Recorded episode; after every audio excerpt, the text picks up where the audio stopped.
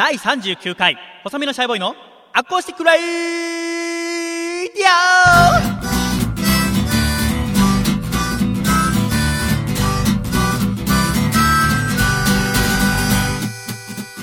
オシャイ皆様明けましておめでとうございます。細身のシャイボーイ佐藤孝義です。細身のシャイボーイのアコースティックラジオ。この番組は神奈川県横浜市戸塚区にあります佐藤家からお送りしてまいります。そしてこの番組の放送作家はこの人。あれ？この番組の放送作家はこの人あれ？ということでございまして、あのーこの番組の放送作家のジャーギージョージさんはですね、今週は正月ということで、えーご実家のある大阪に帰省しておりますので、第39回私一人でお送りするということになっております。よろしくお願いいたします。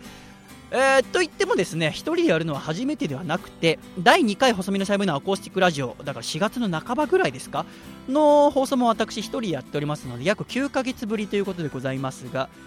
言ってもやっぱりこう毎週日曜日にこうお送りしてきてですね4月から。でやっと今9ヶ月目でございますか？なんかこう正月なのでお休みしようかなとかちょっと録音してお送りしようかなとも思ったんですけどもやっぱりなんかもったいないと。せっかく毎週毎週やってきたんだから今週もねちゃんと撮って、えーいつも通りお送りしようと思っていたんですけどもね。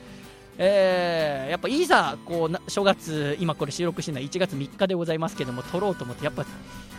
めんどくさい めんどくさいって言い方はよくはないんですけどなんかやっぱ正月はやっぱこうゆっくり休むものでございますよね。あのーこの番組いつも金曜に収録してるんですけどだから本当は1月2日の金曜に収録する予定だったんですけど私ちょっと体調崩しまして今喋ってるの1月3日のお昼時でございますね。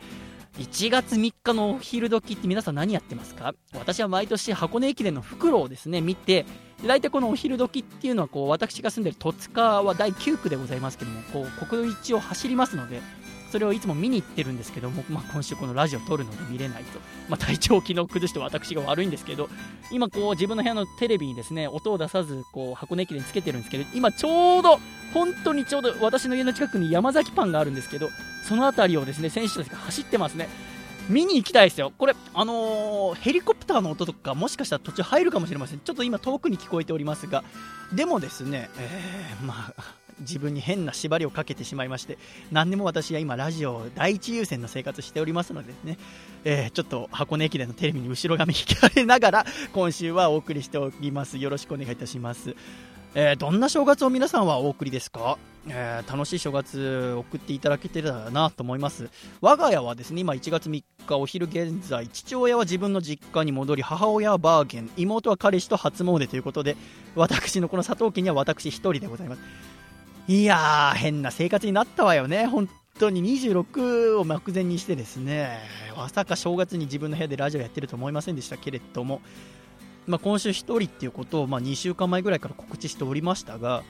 なんかちょちょっとだけ淡い期待として言ってもこのねアコラジはいろんな世界で活躍されてる方が結構聞いてくれてたりとかまだこうアコラジでは紹介してないんだけどああんな人聞いてくれてんだみたいな方がいたりするんですけどそんな人たちからこうさなんシャイボーお前一人ならこうね俺が助けてやるよってねあの新年一発目ゲストに俺呼べよみたいな連絡来るかなってちょっと期待してましたが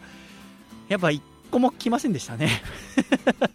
まあそんなもんですよね。私なんて。だからまあ今週も一人で、えー頑張ってお送りしたいと思いますがへこたりってもしょうがないんでね。でもあの今週ちょっと音の感じ違うかなと思います。まああの使ってるマイクがいつもと違うっていうのもあるんですけどあとですねこれ。なんとですねあの防音室を買いましてあのーまあ、年末年始いろいろちょっと働いたっていうのとあとまあこの間ワンマンライブもありましたしえーちょっとね、小金が入りましたので、えー防音室を買いました。で、今回この防音室の中でお送りしてます。まあ、今、自分の家の中誰もいないので、防音室の中でやる必要ないんですけども、まあ、どんな感じになるのかなと思いまして、まあ、これからはだって言っても、今までスタジオに行ったり、カラオケに行って練習したり、録音してましたが、これからはこの防音室の中でいろいろ録音できると、えー2015年は音楽も、まあ、ますます頑張ろうと思っておりますが、えーちょいとしたお知らせでございます。一つ目、こちら。細身のシャイボーイのセカンドアルバム、ラジオを聴いていたが、2015年の元旦に発売になりまして、おめでとうございます。ありがとうございます。えーこのアルバムはアコラジックの皆様からもいろいろご購入いただきまして今順次発送しておりますありがとうございます、えーまあ、すごく頑張って作りましたのでね今このアルバムのこうジャケットを自分で切り取ったりあとレーベルを自分で印刷したりとかね CDR にこう音源を焼いたりとかいう作業をしておりますがお手元に届くまでもう少々お待ちくださいませ。そしてそしてアコラジ冬祭り2015このアコラジのイベントがですねとうとうあと2週間後に迫ってまいりました。もうあっという間でございますね。1月18日の日曜日、えー会場は東京カルチャーカルチャーでございます。ゲストは福田博さん笹川リス子さん町田美優ちゃん前野智也さん狭間律史くんそしてジャーゲジョージに私細身のシャイボーイという形になっております。えーチケットの値段は2100円、えープラス、えーワンドリンクもしくはお食事ということになっておりますがくくえー詳しくは細身のシャイボーイのホームページまたカルチャーカルチャーのホームページご覧くださいませそして3つ目。次週1月10日は細身のシャイボーイ佐藤孝義26歳の誕生日でございます。いやー26になります。26でございます。別にね何の考えもないですけども。まあ26歳の誕生日は一生で1回ということでございまして来週はもう早くもメールテーマ発表しちゃいたいと思います来週のメールテーマはシャイさんの誕生日を祝おうです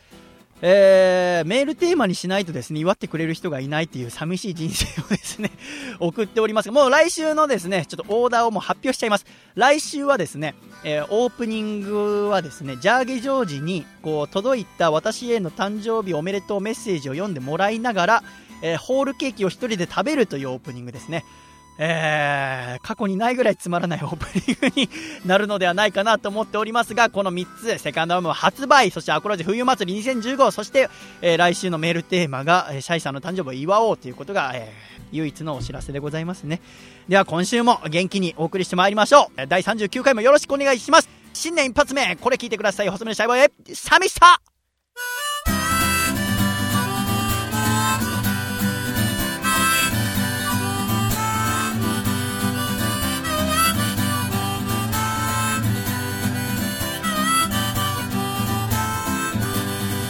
どんどん年を取ったいつの間にか雑誌の表紙を飾るアイドル気づきゃみんな年下うベイベー子供の頃大切にしていた真っ赤なスーパーボール。今はどこいた？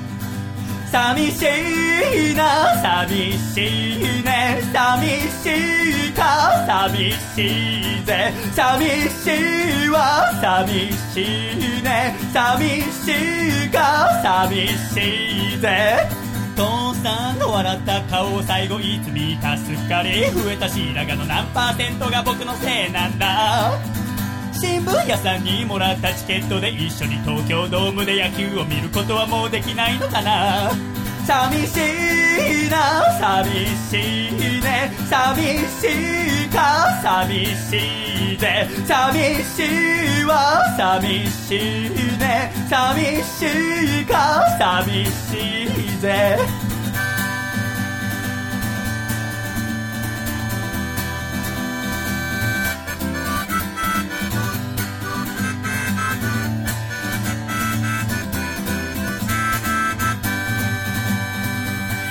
夢に見ていたんだ憧れていた仲間と共に高みを目指すそんな自分の姿。でもね現実はそんな甘くないものね。何も変わらず僕は今も一人ぽっち。いつだって不安を抱え悩みに追われそれでも気づかないふりをしてる。だけど聞いてよ友よ言わせてくれよ。僕はいつも一人思っている。Oh, oh, oh. 寂しいな寂しいね寂しいか寂しいぜ。寂しいわ寂しいね。寂しいか寂しいぜ。寂しいな寂しいね。寂しいか寂しいぜ。寂しいわ寂しいね。寂しいか寂しいぜ。中村お前は今何を考えている？西村お前は今どこで苦しんでいる？小笠原お前は今何と戦っている？広藤お前は今誰に立ち向かっている？野田徳一高さ石川元気にやってるかい？牧屋小林山田福島ちゃんと笑ってるかい？福田榎木や佐川さ坂間元気にやってるかい？鈴木さんあなたは今誰を思ってんだよ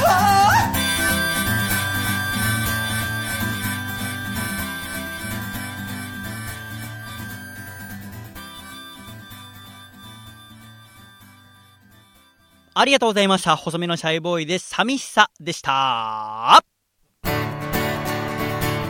ラジオネーム、カマスさんからいただいた、細身のシャイボーイがお父さんと仲直りする方法。お父さんお父さんの大凶のおみくじ、僕の大吉のおみくじで交換してあげるよ。細身のシャイボーイのアコースティックレディオ。シャイに聞きたい2015の質問ということで、えー今回2015年になったということでですね、えーアコラジッコの皆さんからいただいた質問にですね、もう2015個答えちゃおうと思います。今週本当にたくさんのメールいただきましてありがとうございます。このいただいたメール全部印刷しまして、そこからこうヒュッとね、ランダムに引いてそれに答えていきたいと思います。では、1通目はこちら行ってみましょうか。えーっと、静岡県ラジオネームプラスチックのセミさんからいただきました。えーお寿司が好きなシャイボーイさんですが、好きなネタは何ですか？といただきました。お好きなお寿司のネタはですね縁側ですね。えー、続きまして。えー京都府ラジオネーム稲江さん。えー、夢中ですのでおめでとうが言えませんが今年もよろしくお願いしますシャイよろしくお願いしますシャイ細見さんの使っている音楽プレイヤーは何ですか、えー、iPod クラシックです。続きまして。えー、青森県ラジオネーム TNTR 細見さんは料理はできますか？料理ですか？料理はねあの寮暮らししてる時はもともとやってましたけども横浜に帰ってきてからはすることは減りましたね。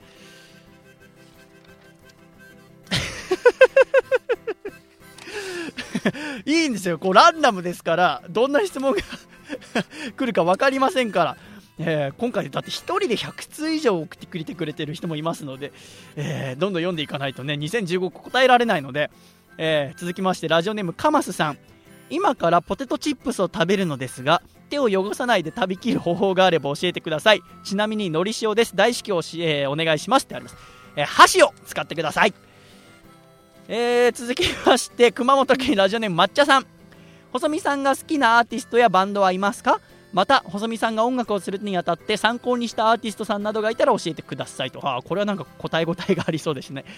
えー、なんでしょうね、まあ、好きなアーティストやバンドたくさんいますけども音楽をするにあたって参考にしたアーティスト。あの私はこう音楽をやるときに逆にこう他のミュージシャンの曲をたくさん聴いて全部と被らないように曲を作るようにしているのでなんでしょうね。参考にしている人はいません。また、えー言い方を変えれば全部を参考にしているって言ってもいいかもしれません、えーだからとにかく誰にも似ずにっていう消去法で自分の音楽をやってますのでなんか今回、まあ、あセカンドアルバムを作ったんですけどもそのセカンドアルバムに入っている曲なんかは特にこうなんでしょうね。私はもともとこう流しをやったりしていわゆる既存の曲を歌っていたので自分で曲を作ろうとしても誰々のあの曲っぽいなとか、えあのバンドのあの曲っぽいなみたいなのに自分でもなってしまったんですね。だから、えーそうならないようになんとか自分自身のこう色を作ろう作ろうと思って苦労しながら作った曲が全部セカンドアルバムに入っております、えーぜひぜひ送料込みで1000円でございますのでぜひ細身のシャイショップでよろしくお願いいたします。ということで質問答えてまいりましたが今いついくつ答えました？1 2、3 4 5 5 5答えましたので、えー残り2010個答えていきたいと思います、えーよろしくお願いします。では一旦ジングル挟みましょう。ジングル。福岡県。ラジオネームアメンボ赤いなあゆよさんからいただいた細身の細胞がお父さんと仲直りする方法。お父さん門松を作るために買ってきた竹を物騒なことに使うのはやめてよ。細身のシャイボーイのアコースティックレディオシャイに聞きたい2015の質問。ということで2015年にちなみまして質問を2015個答えておりますが、え最初に5個答えて今ジングルの間に10個答えましたので残り2000個ということですね。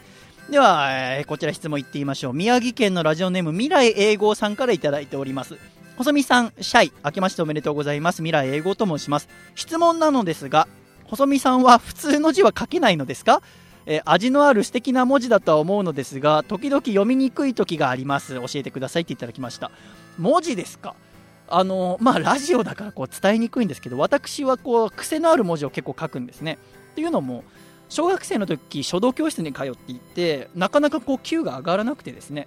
で、なんでだろうなと思いながら、なんかこうお手本通り書くのももちろんいいんだけども、なんかもっと面白い文字ってあるんじゃないかなと思ったのがきっかけで、今の文字を書き始めました。ただ、普段からこんな癖字を使ってるわけじゃなくて、例えばじゃあ履歴書を書くだとか、なんかこうね、ちゃんとした書類に書くときは普通の癖のない字を書きますよ。ただ、なんて言うんですか？文字ってなんか面白くないですか？例えば、えー、まあ、いわゆるお手本と言われるあの明朝体の文字があるじゃないですか。で、あれ通り書けばもちろん綺麗に見えるんですけど、えー、綺麗に文字を書く人はたくさんいるじゃないですか。うん、なんか僕はこう、お手本通り書いて綺麗っていうのはなんか当たり前で面白くないと思っちゃうんですよね。なんかお手本にない誰にもないことをやってそれが面白かったり、えー、綺麗だなって感じる時がなんか面白いって感じる。で、今このメールにもありましたけど、味のある素敵な字だと思いますがってありますけど、この素敵っていう感覚が僕は好きで、なんか音楽にしろ何にしろこう、えー、見たり聞いたりして素敵だなってていうあの瞬間を文字でもできたらいいなと思って僕は今でもですね、いろいろ研究してますけどね。一歩間違えるとただのなんか変な形の汚い字になっちゃうのでそれを素敵と思えるようにこう強制して何万回もこう繰り返し手書きで書いて今の文字になりましたあの何でしょうかね文字を書く鉛筆で書くシャーペンで書くボールペンで書くっていうのはとてもね単純な動作でただ今こうネットがこう広がってみんな SNS だったりいろんなことをやる中でどんどんこの単純な文字を書くっていう動作の、えー、希少価値が高まってる気がしますね。だからうん、読みにくい時があるか。ただずっと見てくれてればきっとあのそのうち目慣れると思いますのでぜひぜひこれからもお付き合いしていただければと思います。ありがとうございます。続きましてラジオネーム神奈川県おじぎこさんからいただきました。ジャーゲさんが構成作家になった経緯を教えてください。ああジャーゲジョージが構成作家になった経緯。あの私が今年あ去年か。だから2014年の2月頃に要はラジオをやろうってかまあ、その前から考えてはいたんですけども番組を作るためにいろいろ準備していた時に、えー、それをしたジャーゲジョージから連絡があって私は4月から東京で放送作家をやるんですけどももしよければ、えー、私を使ってみませんかみたいな売り込みがあったので、えー、面接をして決定したと。いうところでございますね、えあれがこあったのは今年の3月かな。もう3月って本当にバタバタしていていわゆるこのラジオ始める準備ももうしていましたしあとは日々ロックの楽曲提供の話が来たのも3月でしたから、本当に忙しい時にジャーギジョージに会って、えー、安易に決めてしまったという。えー、で本当にね、えー、懐かしいですね。遠い昔のように思いますけどまだ1年経ってないわけですからね。えー、ありがとうございます。おじぎこさん。続きましてラジオネーム熊本県の抹茶さんからいただきました、えー、細見さんは曲を作るとき歌詞を書いてから曲を作りますか？それとも曲を作ってから歌詞をつけますか？っていただきましたが。これは、私は、えー、なんでしょうね、作りたい曲のテーマを作文みたいにして書いて、そこから先にまずサビを、サビの歌詞を決めます。で、サビの歌詞を決めて、それに、えー、合わせてメロディーをつけます。ただ、そんなね、メロディーつけたところでぴっちり文字合わないので、次にそのつけたメロディーに合わせて文字を書き換えまして、先にサビを完成させますね。で、サビに合わせて、えー、こういう曲構成で作ってみたいなっていう構成を決めてからそれに合わせて曲を作りますので、えー、曲を作ると歌詞を書いてから曲を作るか曲を作ってから歌詞をつけるかっていうのは両方とも同時進行って感じですね、えー、ぜひぜひ参考にしてください、えー、ラジオネーム続きましてカマスさん。2015年のプロ野球の順位はどうなりますか？あと僕の好きなベイスターズについて一言お願いします。順位？まあ、僕、パ・リーグはあんまり興味ないので、セ・リーグですと、まあ、1位は巨人ですね。で、2位は、来年黒田が復帰するってことで広島に来たらくれたら嬉しいですよね。で、3位はやっぱりまあ地元なんで横浜ベイスターズに来てくれたら嬉しいですね。で、4位阪神、5位ヤクルト、6位中日。まあ、シーゴールかあんま興味がないんですよね。なので、えー、1位巨人、2位広島、3位横浜が私の予想順位でございます。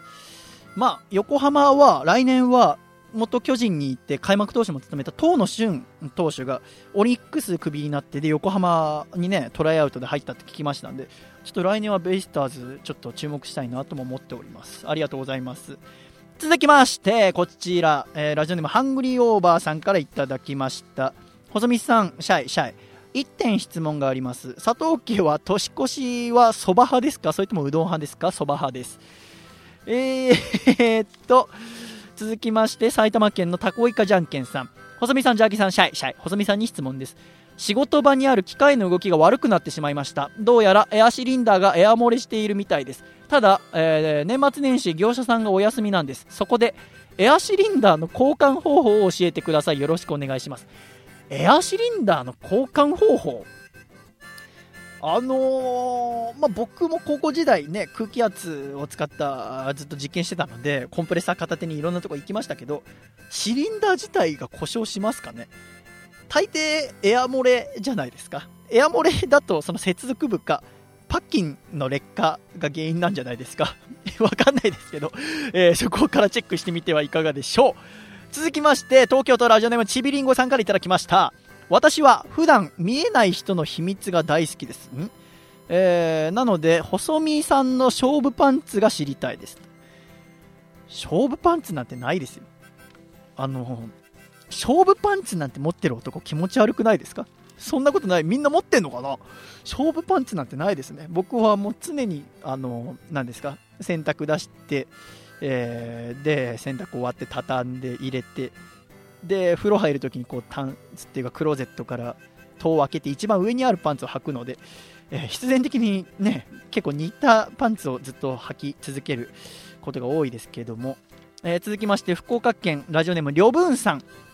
えー、一人で寂しい細見さん、シャイましておめでとうございます。シャイましておめでとうございます。質問ですが、このアコラジはどのような機材を使って撮っているのでしょうか？ぜひお聞きしたいですといただきました。機材機材ね。あのー、そうですね、まあ、マイクは、えっ、ー、と、普段はコンデンサーマイクを使っておりますが、今回だけダイナミックマイク、えー、普通にあの、一番有名な SM58 というマイクを使っておりますが、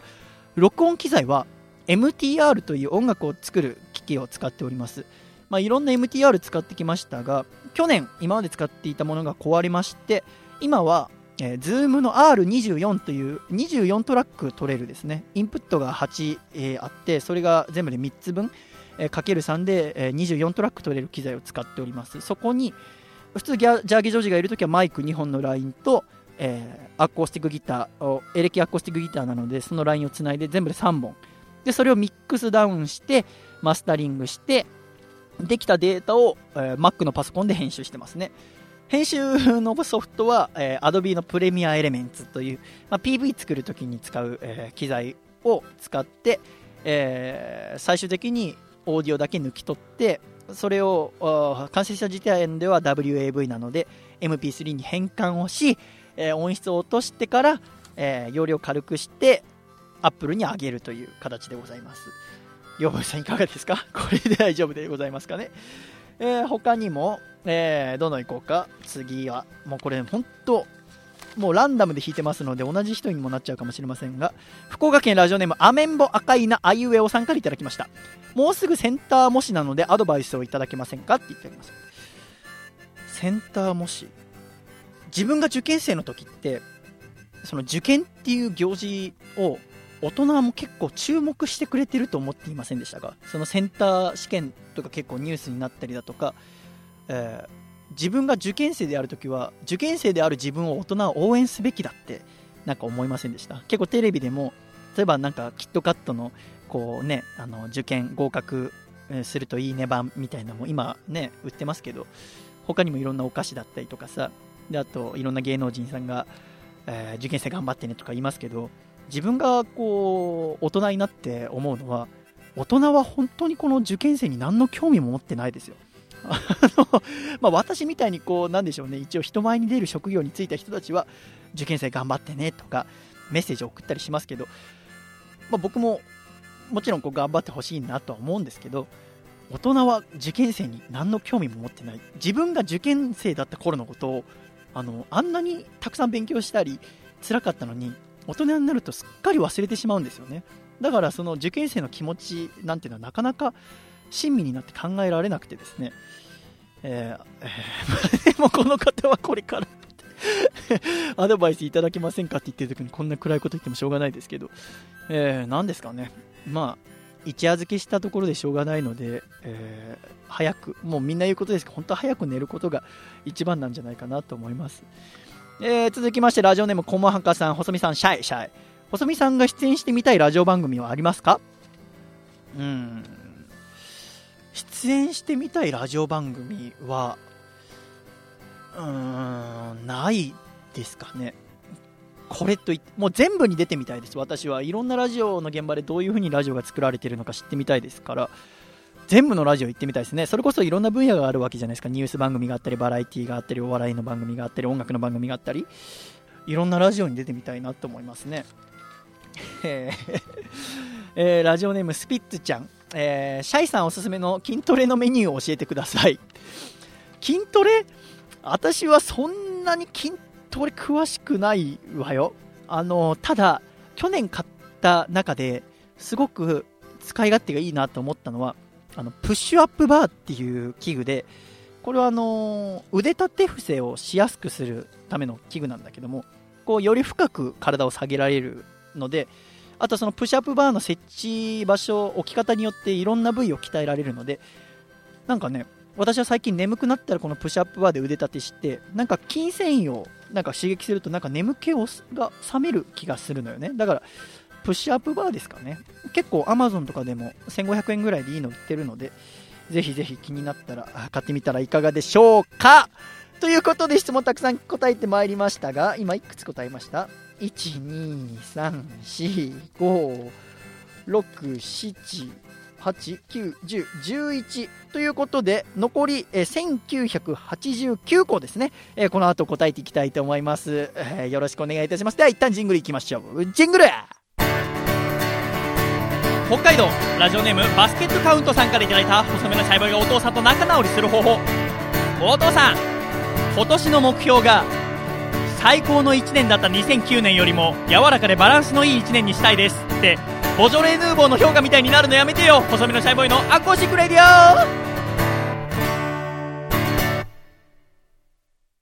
オ。レディオの PV をみんなで作ろう。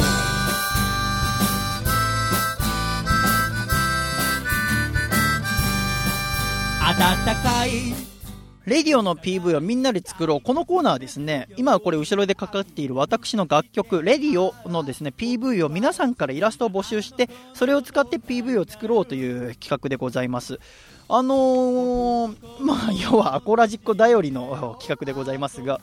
まあ、全然ね、期限などは設けてないので、夏頃までにこう完成できたらいいかななんて思っておりますが、夏、春にしたいか、春に、ね、完成させたいね。大体60枚ぐらい絵が必要なんですけども今15枚ぐらいかな集まってきております。今週もね本当にたくさん絵をいただきました。ありがとうございます。ラジオネームロージングマさん。そしてハングリーオーバーさん、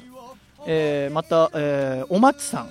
そしてあとあれです。アートショップかごやさんもねこのラジオという曲用の絵を描いてくださいました。かごやさんもありがとうございます。この他にもたくさんいただいております。あのいただいた作品は細身のシャイボーイのアコースティックラジオホームページにすべて掲載させていただきますので、ぜひぜひあの気になったらですね見てください。本当にね素敵な絵がたくさん届いてますので、まあ、この絵を何ですか送ってもらうっていうのはあんまりラジオ的じゃないかなと思っていたんですけど、なんかこう実際に届くといろんなこうね目に見える作品が残るっていうのもとても素敵だなと思いましたので、ぜひですねお気が向きましたらラジオアットマーク細身のシャイボーイドットコムに画像を添付してですね送ってきていただければと思います。えー皆様からの作品お待ちしておりますのでどうぞよろしくお願いします。愛知県ラジオネームゆかぬばんさんからいただいた細身のシャイボーイがお父さんと仲直りする方法。お父さん湯船からゆっくりお尻を出して初日の出ってやるのはやめてよ。細身のシャイボーイのアコースティックレディオ。つれづれなるままにアコラジライフ。このコーナーはアコラジッコからいただいた日々の生活や番組へのお便りをどんどん紹介していくコーナーです。では早速1通目。こちら世田谷区のラジオネーム豆山ビーンさんからいただきました。細見さん、えー、ちょっと遅いけどメリークリスマス、メリークリスマス。12月25日、埼玉スーパーアリーナで開催された、桃色クローバー Z のクリスマスライブ、通称、桃クリに行ってきました。約3万人ものモノノフが集まったライブで、田中正宏さんや松崎しげるさんといったビッグゲストも出演してとても楽しめました。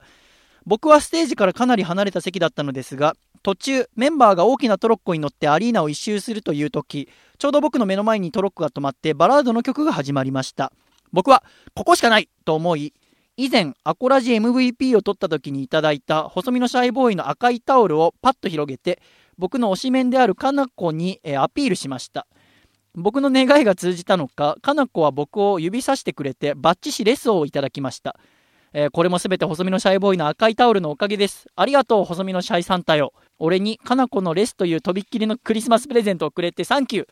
えー来年はかなこと握手をするっていうクリスマスプレゼントを待ってるぜ。っていただきました。ああ、おめでとうございます。勘違いだと思いますけども。あの、まあ、ね、別に勘違いだってね、自分がレースもらえたと思ってればいいもんでございますからね。えー 僕はなんでこんな豆山瓶にイライラしてるんですかね。でもやっぱいいですよね。僕もね、この2015年のなんか一個できたらいいなと思ってることの一つになんか好きなアイドルができたらいいなってちょっと思ってて、えー誰かね、なんかやっぱ新人とかの方が楽しめるんですかね。なんかアイドルファンに僕もなってみたいなってちょっと思いますね。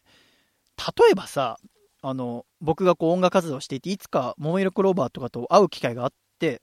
なんかこうお話ししたり、それこそこう握手とかする機会があったら、豆山ビーンみたいな人は喜ぶのかなそのアコラジッコで、その自分の好きなアイドルと僕が会ったら、だから AKB が好きな、ね、アコラジッコがいたとして、僕が AKB の人と会って喋ったりしたら、それは嬉しいことなの？それとも、細身めバカ野郎と思うのかな？なんとも言えないですね。でも、えーちょっとね、まあ、ね、目があったってことですから、おめでとうございます。えー続きまして、東京都ラジオネーム、エルコ将軍からいただきました。細見さん、四つ葉さん、おめでとうシャイ、おめでシャイ。えジャーゲジョージさんのダイエットが惜しい結果となり、細見さんにボロクソ言われていたのを聞いて恐怖に震えましたが、そんな言ったかな、僕先週。えジャーゲさんに宣戦布告をした手前、私もダイエット結果をお伝えします。そう、このエルコ将軍っていうのは、えー以前ね、私もダイエット中ですっていうメールいただきまして、その結果を送ってくださったと。え9月1日の89.5キロからダイエットを開始し、12月31日で70キロまで落とすと宣言していましたが、結果、72キロでした。えージャーゲさんすみません。私もポンコツでした。えー MVP もいただきながらこのままでは情けないので、私はアコラジ冬祭りには参加できないのですが、え18日までに確実に70キロまで落とそうと思っております。ジャーゲさん、ダイエット中の皆さん、お持ちの誘惑には負けず頑張りましょうといただきました。ああ、エルコさん惜しかったね。あと2キロ。でも、だって、え、17.5キロ痩せてるわけでしょ？それはすごいよね。約4ヶ月で。17.5、もう見た目も随分変わったろうね。そうだったら。そうですか。アコラジ冬祭りに来れないということでございますが、またいつかね、お会いできる機会があればと思います。えーお餅の誘惑には負けず頑張りましょうって書いてありますけど、お餅ってそんなに太るんですか？なんかパクッと食べれちゃうので、パクッと食べれちゃうから危険ってことか。まあね、大人になってさ、お餅をじゃあ3個って決めて、3個食べた後にもっと食べたいって思っちゃうのかな？我慢できないのかな？わかんないけど、えーまあね、ダイエット中の皆さんはお餅の誘惑に負けずに頑張ってください。続きまして、北海道ラジオネームバスケットカウントさんからいただきました。えー、細見さん、明けましておめでとうございます。明けましておめでとうございます。去年はお世話になりました。アコラジが始まったおかげで、細見さんをはじめ、これまで知らなかった人、知らなかった分野のことをたくさん知ることができました。そして、失恋のモヤモヤも吹き飛ばすことができました。そうだね、バスケットカウント去年振られたって言ってたね。えーありがとうございます。また、今年も勝手ながらメールと応援をさせていただきますので、えーよろしければ引き続きよろしくお願いいたします。あと、えー、トゥイラーなので、オードリーのとか、ミワナイトのとか、久保能町のとか、アルピーのとかではなく、アコラジのバスケットカウントさんって言われることがどんどん増えてきましたっていただきました。これは バスケットカウントとかにとってはどうなんだろうね。その、何ですかね、あのーアコラジによく送ってくれてる職人さんだみたいな認識のされ方は嬉しいんですかねまあね言ってもこのアコースティックラジオはこうネタコーナーも準備していろいろやってますけどやってる意味としてはやっぱこうはがきを送る人メールを送る人はがき職人と言われるネタを送る人たちの、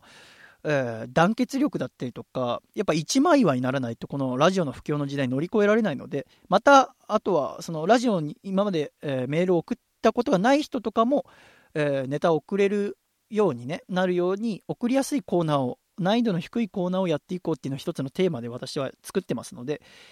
ただこうねネタコーナーにいろいろ送ってもらった時に、えー、まあ、ジャーギジョージがまずこうメールボックスからこう星をつけるんですよ。これを印刷してくださいって。で僕はそれを印刷するんですけどそこに例えば初めてメールを送ってくれてる人だけど星がついてない場合ちょっとひいきをして僕はそれも一緒に印刷するんですね。で印刷をしてたくさんこう紙になって、えー、あると。で放送前にえー、ジャーギジョージと一緒に分けて、このコーナーはこれ、これ、この枠で、最後に、ジャーギジョージがその分けた中から、再度、その放送中に読むやつを選ぶんです。やっぱりね、あの省かれちゃってることが多いんですよね。やっぱジャーギジョージの信念としては初めての人だから読むっていうんじゃなくて面白いものを読むっていうことにしてるので、えー、なかなかねこうバスケットカウントをはじめ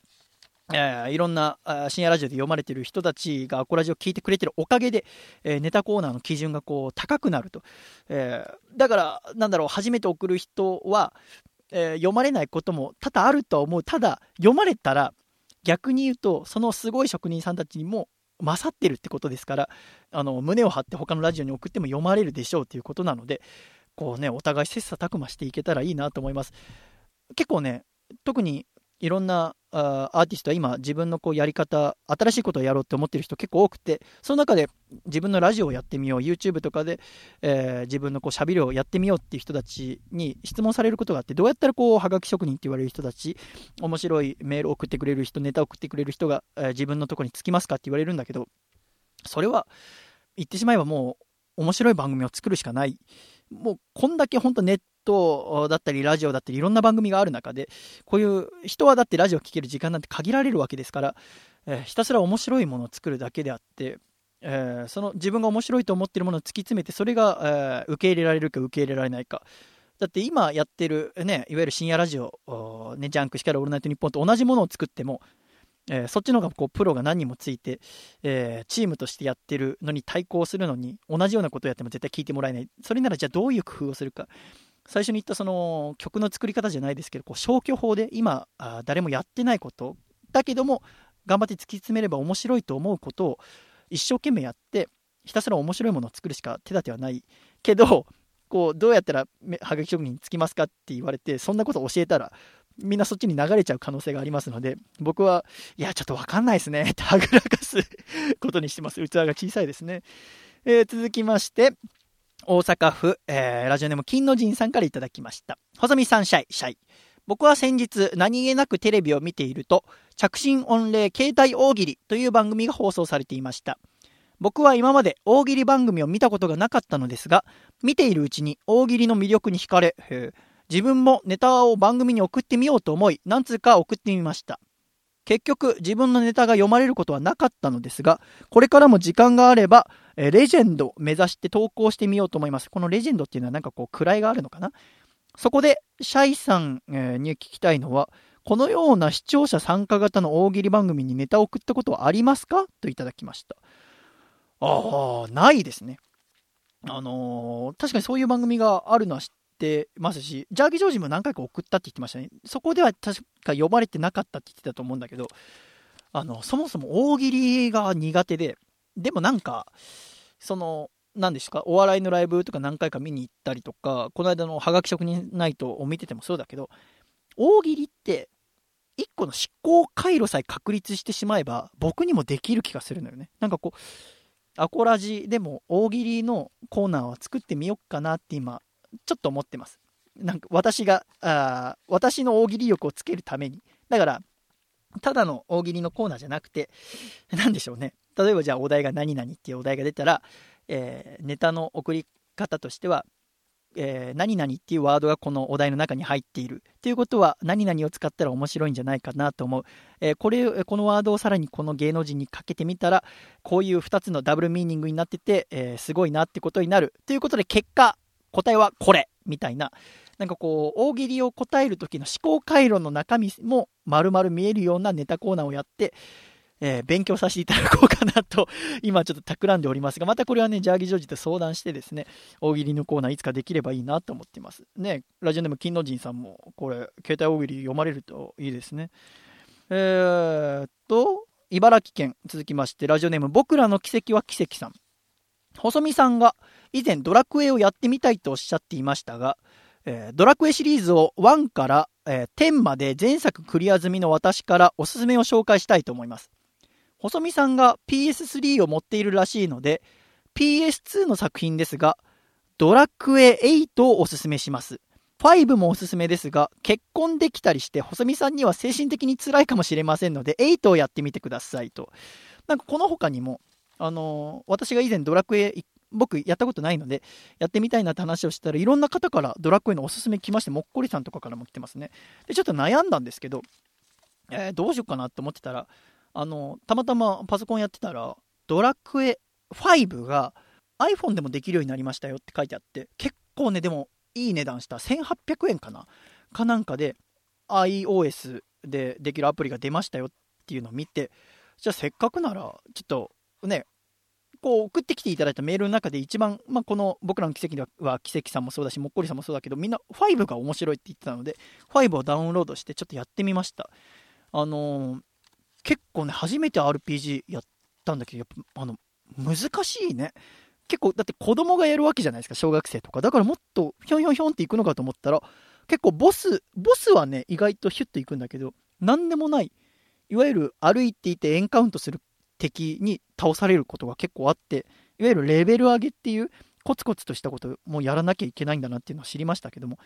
もうね、それいつ買ったんだっけな、年末に、あれだ、ワンマンライブの動画を編集した日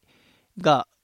えー、結構早く思ったより終わって、えー、お昼の2時ぐらいからもうその日の1日がなくあの予定がなくなってじゃあダウンロードしてみようと思ってダウンロードしてから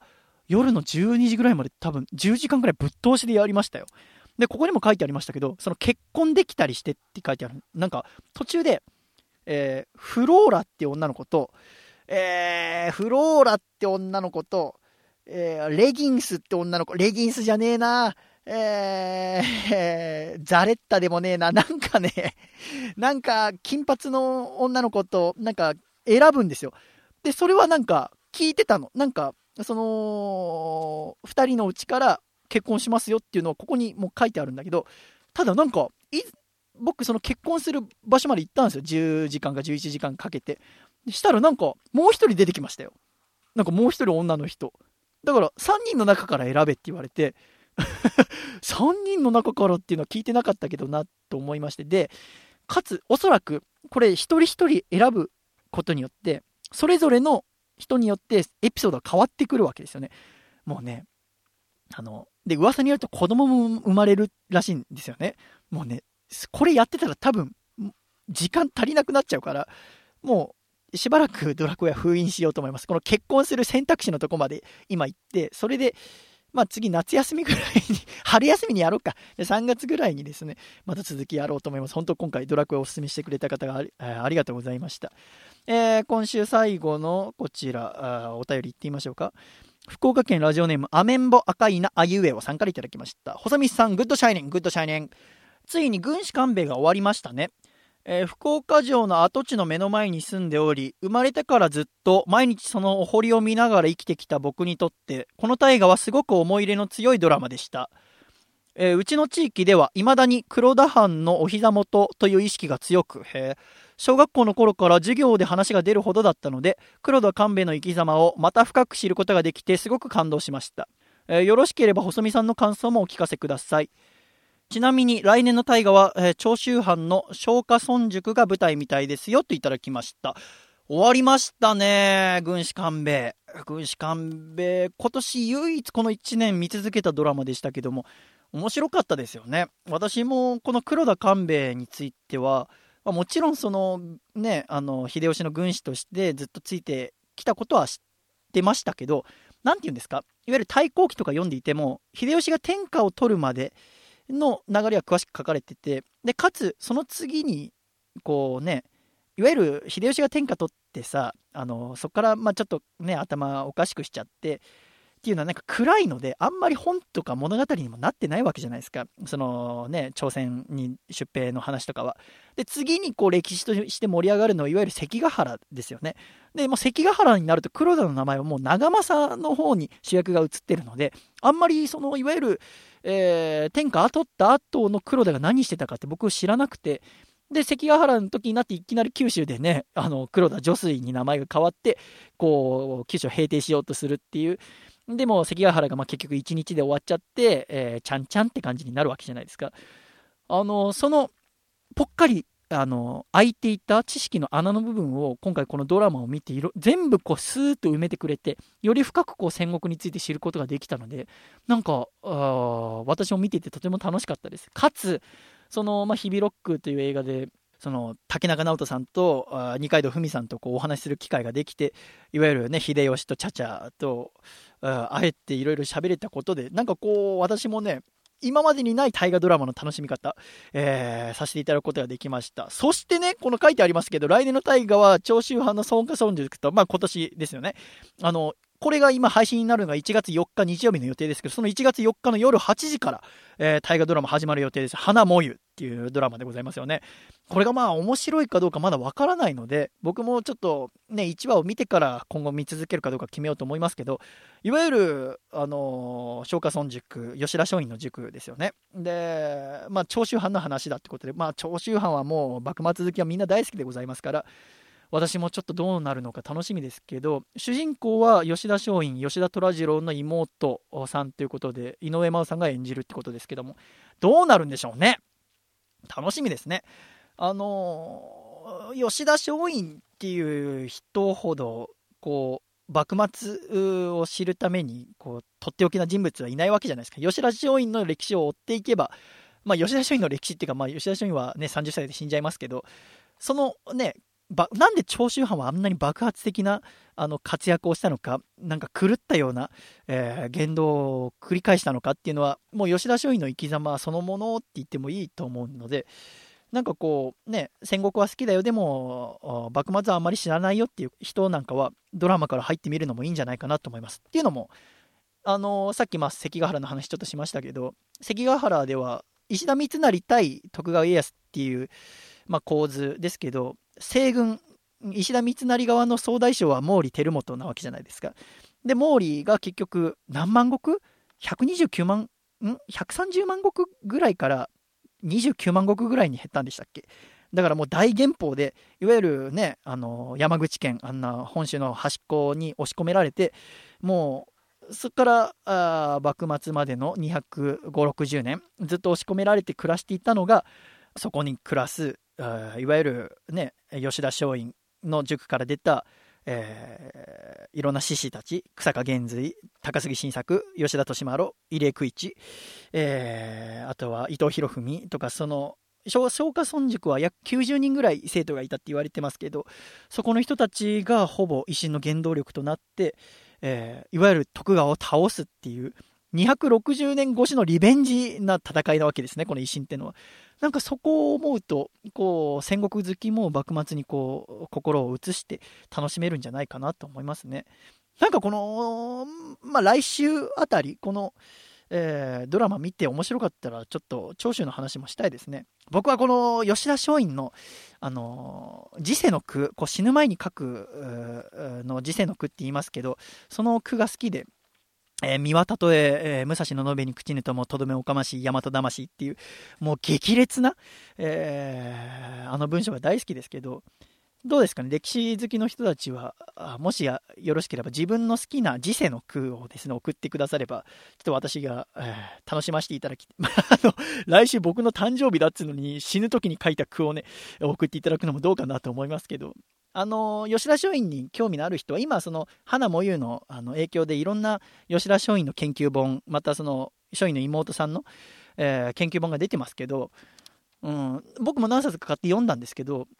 うん、なんかいまいちで、んなんかこう、分かりやすくしてるだけであって深いところが分かんなくて、もし本当に知りたいのであれば、司馬太郎さんの世に住む日々っていう薄いあの4冊ぐらいの文庫本があるのでそれ読むと吉田松陰また、えー、高杉晋作の生き方がすごくよく分かってねいいかなと思います。またもっとそんな物語じゃなくてちゃんとした文章を読みたいんだよっていう方は吉田松陰のその遺書があの流魂録っていう文庫本になって今出てますのでそれを読むとですね結局長州の人たちは吉田松陰が、えー、殺された後ずっとその流魂録を、えー、写し描いて写して写してみんなで手元に置いてそれを見て、えー、心を燃やしてましたのでねなんかその流魂録っていうのは私も大好きな本でございますけどもまあ花も湯をまず見てみますか？その1月4日見逃した方は多分そのえー、次の週の土曜日、だから1月10日の夜に再放送があると思いますので、見てみたらいかがでしょう。えー、今週もね、えー、つれづれ生村こちライフ、えー、送っていただきありがとうございました。えー、もしこのコーナーに送ってくださるよって方がいましたら、懸命につれづれと書いて、ラジオアットマーク細身のシャイボーイ .com に送ってきていただければと思います。よろしくお願いいたします。そしてね、あと、まあ、これはちょっと僕が謝らなきゃいけないというか、僕のミスなんだけども、先週、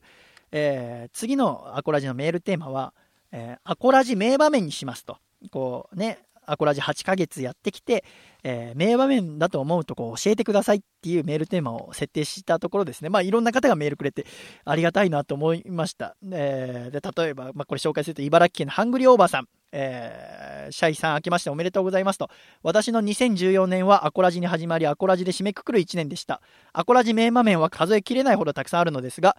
第37回の放送でゲストの前野智也さんがジャーゲさんに対して、足切ったらいいんじゃないですか？と言ったのが強烈に残っていますと。まあ、これダイエットの時だね。えー、アコラジにものすごい一石を投じた気がしますって書かれております。他にも、えー、茨城県僕らの奇跡は奇跡さん、えー、猫になっておいで選手権において、高いクオリティの音源を聞いた時の細見さんとジャーゲさんの反応と。なるほどねと。なんかこう、猫になっておいで選手権のことを思い出したりとか、なんかこういう振り返りのものはすごくたくさん送ってくれてて、で僕はこの名場面を送ってくれて、えー、その枚数によって1位を決めて、えー、大衆はこの回ですって言って、そのね、回の音源をちょっと振り返ってもう一回流したりしようかなと思ったんですけど、えー、まあ、この東京都のもっこりさんなんかは、ミョギピショピショが MVP を獲得してからあ、タオルを売りつけられると勘違いし、やがてメールも来なくなったこととかね、いろいろ書いてくれてるんですよね。こもはかさんは、細見さんが、えー、あんまり俺を舐めるなよとジャギジさんに言った回が印象に残っておりますと。ね えー、で、まあ、えー、まあ、言うと、2番目に多かったのは、えー、竹下幸之助君がゲストの時の筋肉人生相談。これは、なんか、えー、すごく印象に残っていますっていうのは、タコイカじゃんけんさんや、えー、ラジオネームヌンチャクゴリラさん、その他大勢の方がこの回を挙げてくださいまして、これが2位だと。で、まあ、なんで僕はこんなもごもご言ってるかっていうとですね、あの、ダントツ あれで、一番印象に残ってるのが、えー、前回第38回のライブの音源が一番面白かったですって書いて、でもさ、違うじゃない。その、僕はこの、あの、先週も言ったけど、あの、第何回って振り返って、あの、ね、面白かった回をみんなでもう一回聞いてみようよ、みたいなことで言おうと思ったんですね。私は、あの、先週喋ってる時は。でもさ、前回の放送が対象になっちゃうとさ、もうすぐ近くじゃない。なんか、なんか僕が悪いんだ僕が悪いんだけど、僕的にはもうさ、先週の放送とか聞き直したくないわけ。だからえー、だからなんなんだかなと思いながら今週たくさんのメールをいろいろ読ませていただきました。だからもう対象はね、えー、またいつか決めます。えー、わかんないけど、なんか38回が対象って言われちゃうと、春としちゃいますので。えー、でもね、東京都のラジオネーム関口優斗、えー、ワンマンライブ、ナイスファイトでした。僕も頑張るので、シャイボーイさんも頑張ってくださいとか。なんでメインパーソナリティが励まされなきゃいけない、えー、その他にでもですね、なんかこう投票されながらも、えー、皆さんメールになんか励ましの言葉を書いてくれてる人が多いですね。ラジオネーム、笑う角にハッピータプタプさんも、えー、細見さん、えー、人間万事採用が馬ということで、えー、クリスマスのライブは、えいつか今日のためにあったんだなんて思える日がいつかきっと来ると思います。その日まで頑張ってくださいと。なんかシュンとしちゃいますのでね、そろそろ。じゃあここで一旦お開きにしますか。えたくさんのメールありがとうございました。では、ジングル千葉県ラジオネーム新春特番抜け作2夜連続参加でいただいた細身のシャイボーイがお父さんと仲直りする方法お父さん今からトレーニングし始めてもニューイヤー駅伝には間に合わないよ細身のシャイボーイのアコースティックレディオ。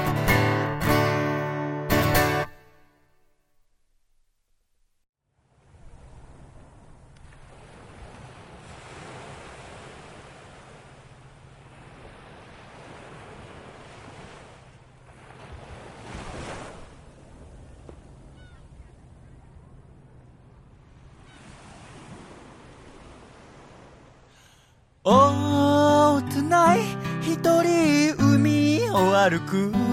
ベビーオートナイ波の音を聞きながら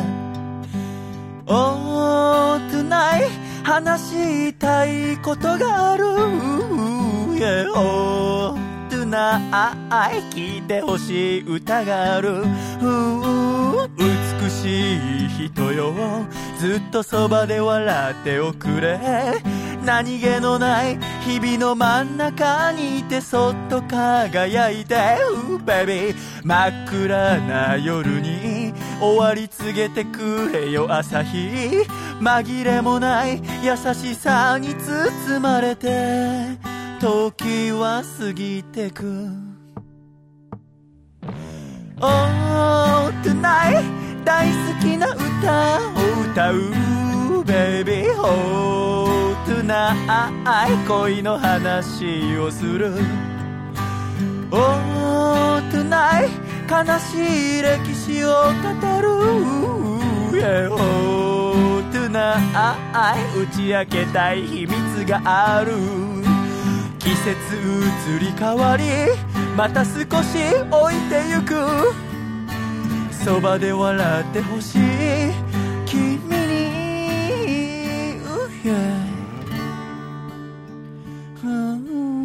情けのない僕に何ができるのかな君にバカなりに考えてみたけれどわからない。いやいやうっべべ。押して返す波に。思い馳せてみてはさらに。類を見ない生き方をしたいって強く思うんだうっべ。美しい人よ。ずっとそばで笑っておくれ。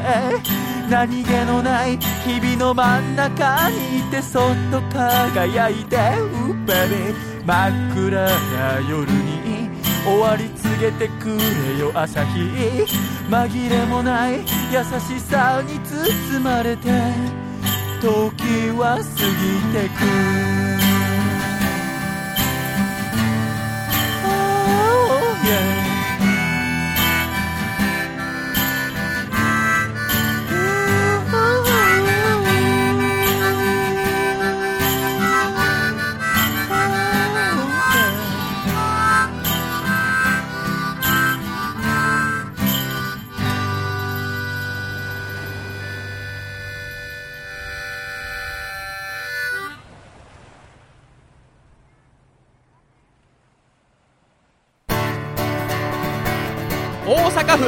ジオネーム金の神さんからいただいた細めのシャイボーイがお父さんと仲直りする方法。お父さん声優のラジオに大量のメールを送っていたことお母さんには内緒にしておくよ。細めのシャボーイをアッコしてくれるよ。シャイに聞きたい2015の質問ということで2015年にちなんで2015個質問に答えたいと思っておりますが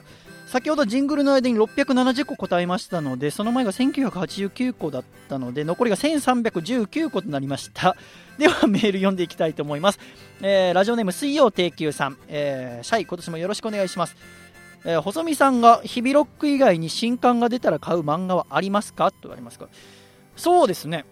いろいろあります。3月のライオンでしょ、えー、四つ葉とも好きでしょ。ジョジョリオンも好きでしょ。まああげたらキリがないですけど。なんでしょうね。あの皆さんあまりそんなに有名ではないのですと小学館の月刊サンデーで連載されている「チロリ」っていう漫画が私は好きです、えー小山愛子先生の漫画ですね。あの開国したばかりの明治の、えー激動時代の横浜をテーマに、えー書かれてるんですけど、えーカモメ亭っていう喫茶店をテーマにした漫画でもう別にねその、まあ、チロリって女の子はいるんだけど別にストーリーがこう進んでいくわけではなくて本当にその喫茶店の中で起こっている出来事喫茶店の風景を切り取ったような漫画なので読むとね本当にその明治の香りまたコーヒーの香りコーヒーのことカヒーって書いてあるんですけどカヒーの香りまたその喫茶店の雰囲気がなんか伝わっている気がして私はとても好きな漫画でございますね、えー続きましてラジオネーム松井咲子神吉さん。自分を理科の実験器具に例えると何になるか教えてください。そうですね、えー分動ですかね。分動こう天秤とかに乗せるやつ。なぜか、えー人の手垢がつくとそのもの自体の重さが変わってしまうからです。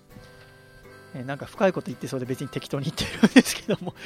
えー続きまして、えー名古屋市ラジオネームゆかぬばん。細見さんシャイシャイ。早速ですが質問です。細見さんはお肌がとても綺麗ですが一体どうしてそんなに綺麗なのでしょうか？気になっちゃう感じ？えーっとね私がお肌はね気にしてるのはねあのー別に特に変わったことをしてる。これ真面目に答えたら気持ち悪いかな。あのー何もしてるわけじゃなくて唯一やってることって言ったらあの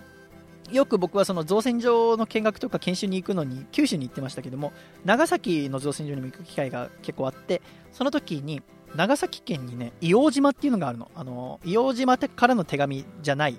よ。あの、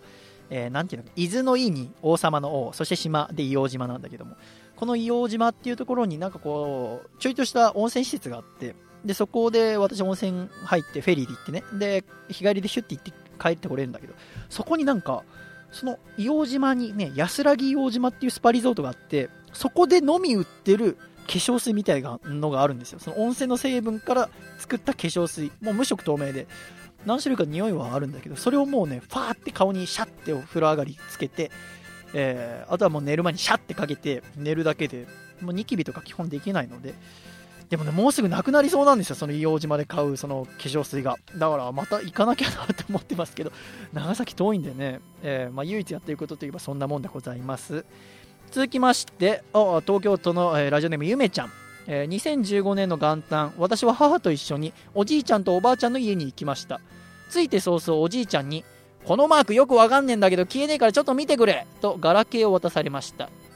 ボタンをピコピコと押していたら間違えて着信履歴か発信履歴かの画面にしてしまいました。そこには愛花さんといういかにもキャバ嬢みたいな名前がありました。愛花っていうのは愛するラブに、えー、華道のか草かまりのやつですね、えー私はびっくりして母に見られるその前にその画面を消しましたが今でも心のモヤモヤが消えません。シャイボーイさん愛花って誰だと思いますか？って言われても。えー、愛愛花ってあの狭間の彼女が愛花って名前じゃなかったっけな？愛花ちゃん。愛花ちゃんって言ってなかった？おじゃあ多分おじいちゃんは狭間の彼女に、えー電話してたんですよ、うん、だからあんまモヤモヤしなくて大丈夫だと思います、えー次、えー2015、ラジオネーム松井咲子神吉さんからいただきました。年末年始のテレビ番組で一番面白かった番組は何でしたか、えー紅白ですね。あの僕「紅白歌合戦」大好きなので今回もう録画して23回見ましたけど何でしょうかね、えーいろんなのがあったけど笑っちゃったのはやっぱあのーなんだ妖怪ウォッチの下りがやっぱ笑っちゃいましたね。なんかさ妖怪ウォッチの歌が、まあ、オープニングとエンディングですかあるわけじゃないですか。あれさ歌いたいですか？紅白の舞台で自分がもし紅白に出てたとして。でもなんか今年ねやっぱ一番流行った歌って言ったらやっぱ「アナと雪の女王」のテーマかその妖怪ウォッチの歌なわけじゃないですか。でまあどっちもこう出演者みんなでステージに上がって歌ってましたけどまあ、アナと雪の女王の歌も別に歌いたいかって言ったら歌いたかねえですけどなんかその妖怪ウォッチの歌をそのいわゆるね歌の世界のスターたちがみんなでこう歌ったり踊ってるのを見てていいんですよ。私も妖怪ウォッチの歌好きですから。でもなんかその歌わされてる感踊らされてる感がねあれこそなんか妖怪の仕業な気がしてなんかね笑っちゃいましたね、えーあれ見てて改めて思ったのはやっぱ子供の力って偉大だなって思います。あのね子供ってやっぱりそうエンターテインメントを選択する、えー選択肢が少ないから流行ると莫大な支持が得られるわけじゃないですか。だからまあその数あるアニメの中でその妖怪ウォッチっていうのが流行ってで今回こうテーマソングがバーンって爆発的に、えー流行ってですよ。で紅白でもなんか嵐の方々とその妖怪ウォッチのもうジバニャンでも何でもないよくわかんないナマズみたいなキャラクターとでここなんていうんですかアニメーションと一緒に喋るみたいなくだりがあってそこの寸劇とかもなんか、えーすごいなってなんかこう大人が妖怪に操られてる感じが、えーしてですね本当にこれこそだなって思いました。すごく面白かったですね。あと五木ひろしさんの横浜黄昏がすごく良かったですね。えー続きまして福岡県ラジオネームりょうぶんさん。一人で寂しい細見さんシャイましておめでとうございます。シャイましておめでとうございます。細見さんが思う福岡県を教えてください。できれば福岡の思い出なんかも聞きたいですねっていただきました。福岡？福岡はそうですね。えーそのまあ造船所に行くときに私は大抵福岡空港に降り立ってましたからその造船所に行くときの、まあ、これから頑張るぞっていうイメージが福岡ですね。あと福岡自体であんまり観光とかできてないのよね。太宰府天満宮ぐらい。太宰府天満宮って福岡にいるんだよね。とかは行きましたけど全然観光とかできていないのでいつか行けたらいいかなと思いますがあとは何ですかね。あの僕その森田美子さんっていうタレントさんが好きって話は前したことあるかな。ですごく好きで今でもその昔学生の時はいろんなグラビアアイドルのブログとかも1日何十個も見てましたけど今になって今でも見てるの毎日欠かさず見てるのは森田美子さんっていう方のだけずっと見てるんですけどそのその時はね佐賀の造船所に行って、え研修をしてすごく辛くてでもまあ夜ね疲れたって言って寝る前に森田美子さんのブログだけこう携帯で見て寝てたんですね。で、まあ、1週間ぐらいの研修終わって帰るよって時に福岡空港からあ帰る予定だったんですけどで福岡空港着いてベンチ座ってで飛行機待ってたら隣のベンチに座ってたのが森田美子さんでびっくりして。あのー森田美子さんは週1で福岡に行かれてて福岡でねラジオのレギュラー持ってらっしゃるのよ。でそのラジオの帰りだったみたいでたまたまベンチで一緒になって。でふっと目があったからびっくりしちゃって。うわ森田美子さんだと思って。最近ね森田美子さんでもたくさんテレビ出るようになって有名になってきたけどその頃全然そんなに知られてもなくて。でも私好きだったからあの初めまして。細身のあ細身のじゃねえ佐藤孝義と申しますと。あのわびよりってブログ書いてるんだけどわびよりいつも読んでますみたいな話をちょっとさせてもらったらすごく優しい方で握手してくださってたっていうのが福岡の思い出。福岡の思い出は森田美子ですね。えっと次、えーラジオネームヤンシーシモンレール法鹿児島県。細見さんシャイシャイ、えー細見さん自身の楽曲の中で演奏しづらいなど自分で作っておきながら苦手な曲はありますかっていただきました。そうですね。苦手な曲演奏しづらい歌いづらいっていう曲はあって私曲作るときにあのーいつも考えるのは初めてえーギターを持ったようなギター少しだけ弾けるよってぐらいの人でも全部楽しく歌えるように曲作ってるんですけどなんか言われたんですよね。細見くんのストロークってなんかあの単純だねみたいなことをなんか誰かバンドマンかなんかに言われて腹立ってでじゃあてめえが弾けねえ曲作ってやろうと思ってあの作ってた結構弾きにくい曲が1曲あります。じゃあそれを、えーそれはねセカンドアルバムの2曲目にも入ってますのでじゃあそれちょっと聞いていただこうと思います。では細身のシャイボーイでそれが恋だなんて知らずに。春に芽生えた感情をとりあえず放置してただ毎日来る気取って自分のリズムの中で暮らしていた。得体の知らぬ何かが胸の奥をノックしてその度に頬をした噂の理由が僕には分からず困っていた。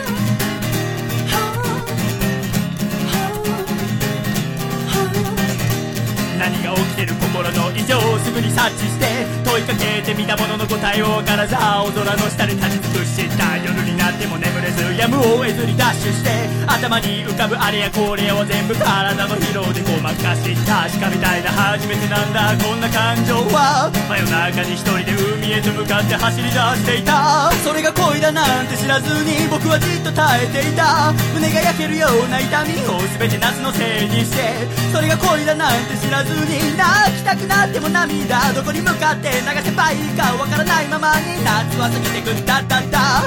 朝日の向こうに何かガガガ待っているような気がしていたんだよ。目を合わせた瞬間に思考をすぐストップして笑顔見たさに遂行を重ねた珠玉のネタはどこかに不 fit な鏡見つめ絶望感アップして並んで歩く想像すらもさせないブサイク加減に目の風。足りない要素紙に書き出して部屋の壁に貼った。全てを横線で消せた時に世界が変わる気がした。それが恋だなんて知らずに僕は苦しんでいた。押しては返す感情の荒波を持て余したまま。それが恋だなんて知らずに抱きしめたいのよいつか僕に向かってだけ笑って遅れ海に叫んだ。それが恋だなんて知らずに。それが恋だなんてんて知らずにそれが恋だなんて知らずにそれが恋だなんて知らずにそれが恋だなんて知らずに泣きたくなっても涙どこに向かって流せばいいかわからないままに夏は終わってくんだったった。風は優しく吹いているかかか。何も教えてはくれないやや。確実に時は流れ思い出せば赤面をせずにはいられないような経験積み重ねながら少年は大人になってゆく。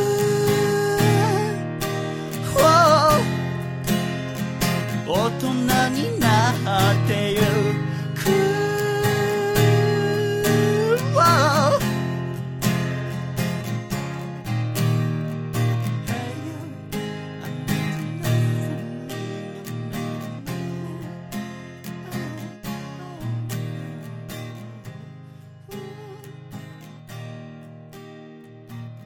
ありがとうございました。それが恋だなんて知らずにでした。えー質問7個答えましたので、残り1312個答えたいと思います。では一旦ジングルいきましょう。ジングル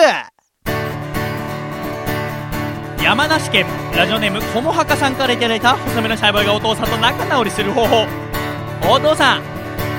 2015年は平成27年2015年は平成27年2015年は平成27年覚えた？細身のシャイボーイのアコースティックレディオ。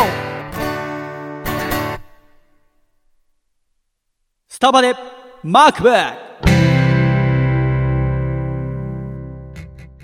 このコーナーはスターバックスで MacBook といったようなちょっと痛い組み合わせをアコラジックの皆さんに見つけて送っていただくコーナーです。ジャーギジョージ。はいないんだったね。ではお送りしてまいりたいと思います。最初の1通目こちら。ラジオネーム知れば迷いしなければ迷わぬ恋の道からいただきました。大掃除中に信玄餅で休憩。絶対ダメなやつだね。きな粉飛んじゃうからね。続きまして、世田谷区ラジオネーム豆山瓶。文房具屋にあるボールペン試し書きの紙に新年の抱負。ダメだ、すぐね、切られて捨てられちゃいますからね。続きまして、松井咲子神落さんからいただきました。全身の鳥肌が立っているけど、満面の笑みのグラビアアイドル。いや、いいよ。いいじゃないの。あのー別にこれさ、アイドル側がやりたいって言ってるんじゃないと思いますけど、なんでか知らないけど、冬になると毎年その雪の上で、あの、グラビアするんですよね。あれはなぜなんですかね。その鳥肌が見たいんですかね。えー、山梨県ラジオネームフルオロくんからいただきました。マカロンを差し入れして、可愛い食べ物差し入れする私可愛いと勘違いしているやつ。いや、いや、マカロンの差し入れ、さあ、いざもらうとめっちゃ嬉しいですよ。そのマカロンって自分ではなかなか買うもんじゃないから、あの、何回食べてもマカロンってあの食感びっくりしません？あーと思いますし、や見た目も可愛いですから、私も時々もらいますけど、マカロンの差し入れは嬉しいですけどね。えー続きまして、埼玉県ラジオネームタコイカじゃんけんさんからいただきました。一人暮らしなのにドラム式洗濯機。まあ、わからんでないですね。何お前一人暮らしのくせにちょっと洗濯に一手間かけようとしてるんだっていう。えー、ドラム式洗濯機、うちも、あの、あれ、うちの洗濯機ってドラム式洗濯機違いますよね。普通の洗濯機。なんか一回買ったんですよ。買って、1週間か2週間で壊れて、母親が切れて、メーカーにもうドラム式なんていらねえっつって今のに変えてもらった気がしますね。えー、続きまして、松井咲子神尾氏。ニートの愛読誌がプレジデント。いや別に家にいたからってさ、その経済とかそういうの気にしちゃいけないってこともないでしょ。許してくださいよね。えー、大阪府ラジオネーム金の陣。大きさ比較で東京ドーム。あの、僕もその東京ドームで仕事1年ぐらいしてましたから分かりますけど、あの、本当にでかいのよ。あの、まあ、分かりにくいかもしん、でも東京ドーム行く機会少ない人分かんないかもしれないけど、本当にね、その、入るゲートを間違えると一周ぐるっと回ると大変な時間かかっちゃいますから、えー、私なんかすごくよく分かるんですけどね、確かに、ね、ディズニーランド3個分とか言われてもピンとこないですよね。大阪府ラジオネーム金の陣、じゃんけんで素早く勝負に持ち込むことによって、反射的にパーを出させる戦法。最初グーじゃけポンああ、パー出すね。パー出します。それじゃあ、そっか。じゃあチョキ出しゃ勝てるってことですか。えー、山梨県ラジオネーム絶望の街。クレープ屋で2人分買う財力があるのに、わざわざ1人分を分け合って食べるカップル。なんか、その分け合って食べるってこと、まあ僕しないので分かんないですけど、楽しいんですかね？2人で食べるのが。なん、あ、でも、やだな、クレープとか、僕別に潔癖症ってわけじゃないですけど、あの、なんか、クレープとか寝ちゃっとするじゃないですか、食べた後が。そこが嫌ですね。いや、ソフトクリーム一緒に食べたりするカップとかも考えられないですけどね。なんかまだ、何ですか、パスタとか、まあそれは取り分ける感じになっちゃうから。クレープはちょっと考えられないですね。クレープで何が一番好きですか？私はやっぱりカスタードが一番ですね。山形県ラジオネームベネットは静かに暮らしたい。綾鷹を選ばない。5人に4人の方が綾鷹を選びました。あれさ本当なのかね？どういう選び方してんのかね？なんかさわかりませんけど。まあ公平になるようにやってるんでしょうけど。なんかこう綾鷹綾鷹が入っている急須だけちょっと豪華な急須を使ってるとかなんか見た目が派手とかさ。なんかそういうのないんですかね。えー、同じく山形県ラジオネームベネットは静かに暮らしたい。百田直樹が書いたノンフィクション。あのさ、まあ、このね、あのあの本もいろんな問題になってますけど、まあ、ノンフィクションってね、まあ、ノンフィクションって目打ったらほん、もう一個も偽りは書いちゃいけないんですか？それならじゃあフィクションって最初書いとけって話ですか？なんかあの一連の騒動とか、百田さんのね、僕百田さんって方、その永遠のゼロだっけ？もう読んでないから知らなかったんだけど、ラジオで百田直樹のオールナイトニッポンゴールドが一回やりませんでした。なんかやってたんですよね。で、聞いててちょっと気になって、百田さんのね、ツイッターとかちょっと見てみましたけど、なんか、別に百田さんがそうとは言わないけど、なんかこう、ツイッターとかは、やらない方がいい人もいますよね。あの、基本、そのね、僕ら、あみたいな書き出しのアーティストとかは、こう、ね、ツイッターを通じて知ってくださる方がいればとか、こう告知とかに使わせていただければとか、思ってやってたりとかしますけど、なんか、やってない方が、作家さんとか特になんかね、やってない方がいい気がしますね。えー、愛知県ラジオネームスペシャルウィーク、独身組だけが集まる同窓会。僕ね、もう人生のモットーとして同窓会行かないっていうの決めてるので、こういうの分かんないですけど、えー、そっか、結婚したら同窓会って行かなくなるんですか？そんなことないよね。だってあのさ、ドラマでさ、いわゆる何？あのー、年取ってからさ、同窓会行って昔のね、クラスメイトと恋をするみたいなドラマやってますけど、なんか母親とかがああいうの見ててもゾッとしますけどね。なんかさ、なんなの？なんか、なんかいきすかないですけどね。えー、なんかさ、世間の風潮としてさ、そうそういう恋愛もありみたいな感じになんかなってませんか？なしですからね。えー、北海道ラジオネームバスケットカウント、卵かけご飯にソース、落差、えー、あの、調味料もさ、なんか人によってさ、あの、目玉焼きにさ、ソースかける人だったり、あの、ケチャップかける人の意味わからないみたいに言いますけど、そんなさ、調味料でな、あの、調味料の議論ってなんで、小学生の時もしてましたし、中学生の時もしてましたし、高校、大学、大人になってもみんなするじゃない。もうやめろよ人の好きなもんは、好きにさせときゃいいじゃんと思いますけどね。なんか、例えばじゃあ、卵かけご飯がレストランで出て、こうね、醤油が出されずにソースだけ出されるんだったら文句言うのも分かりますけど、なんか人がこうソースをね、かけてんの食べ、見て、お前それはありえないとかいう、それはね、どうでもいいですよね。俺は何にカリカリしてるんですかね えっと、えー、ラジオネームスピッツちゃん。すっぴんに見せかけて厚化粧。僕はあの、時々アイドルがさ、ブログとかにすっぴんの写真あげちゃいますって言ってあげたりするじゃないですか。あれが全然化粧してるかどうかとかわからないんですよね。よくこうテレビとかでも家の中お風呂上がりのシーンとかでこうすっぴんにのようだけど実はメイクしてたりとかよくあるわけじゃないですか。あれもすっぴんなのか化粧しているのかの見分けが僕全然化粧ってわからなくて。だからそのブログになんていうんですか、すっぴんですって言って上がっ上げたりしてるのを見て、まあ要は本人からすりゃすっぴんでも可愛いって言われたいわけ。だけどその気持ちがわかんない僕はもう化粧して可愛いなら化粧してればいいと思いますし。山梨県ラジオネームフローロ君からいただきました。何県出身？と聞いてるのに横浜出身というやつまあ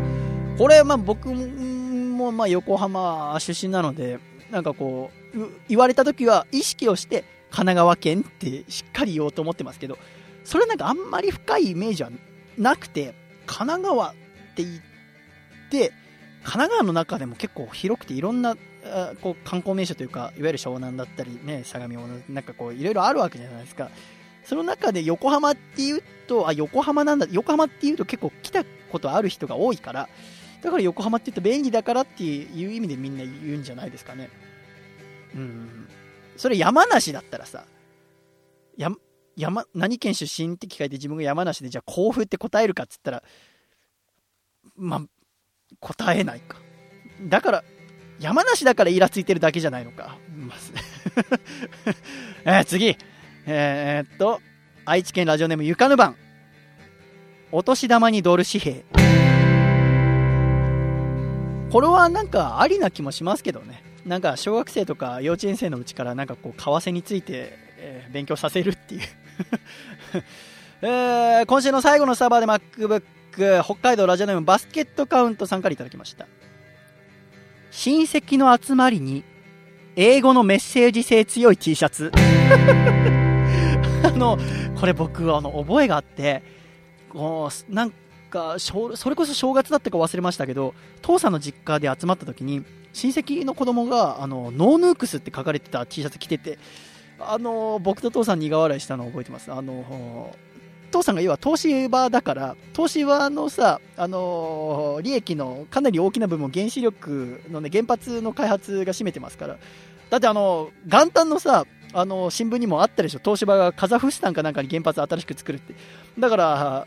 ね、まあ、父さんは原発作ってるわけじゃないけど、がっつり胸にノーヌックスって書かれてて、意味分かってるのか分かんないけど、分かってるんだったら、これから付き合い方大変だなと思ったことがありました。えー、スタバで MacBook このコーナーは、懸命にスタバとか言って、えー、ラジオアットマーク細身のシャイボーイ .com でメールをお待ちしております。ぜひ、ぜひ送ってきてください。では、一旦、ジングル東京都ラジオネーム毛髪定まらないさんからいただいた細めのシャイボーイがお父さんと仲直りする方法お父さんクリスマスのワンマンライブのチケットは売り切れたけどアコラジ冬祭りはまだあるよ。お父さんも一緒にどうだい？細めのシャイボーイのアコシクレディオ。勝手にコンプライアンス。さあ。テレビやラジオがコンプライアンスを問われる時代。このコーナーではリスナーが日常で見つけたコンプライアンス違反だと思う表現を勝手にオブラートに包んでいただいております。ジャーギジョージ。あジャーギジョージいないんだった。では コーナーの方に移ってまいりたいと思います最初のメールはこちらラジオネーム東京都の嫌われ者の歌さんからいただきました感動しなければチケット代を完全払い戻しっていう売り文句を勝手にコンプライアンスそんなことよりも少し安くしてください。あのー、最近増えましたね。あのー、納得いただけなければ全部返金しますよとか、美味しくなければ返金しますよとか。あのー、これ私もあんま好きじゃなくて、っていうのも、まあ、別にこの、なんていうんですか、満足いかなければ払い戻しますよってシステムが嫌っていうんじゃなくて、これを、あの、何の躊躇もなく、嫌でした、返金してくださいって言えるような日本人は嫌だなって思っちゃうよね。そんな人種になんかなってほしくないなって。なんか、その、泣き寝入りするのがいいってことじゃないけど、だって言ってもこれ良くないですってさ、言うのはさ、その、不満があるからじゃない。その不満を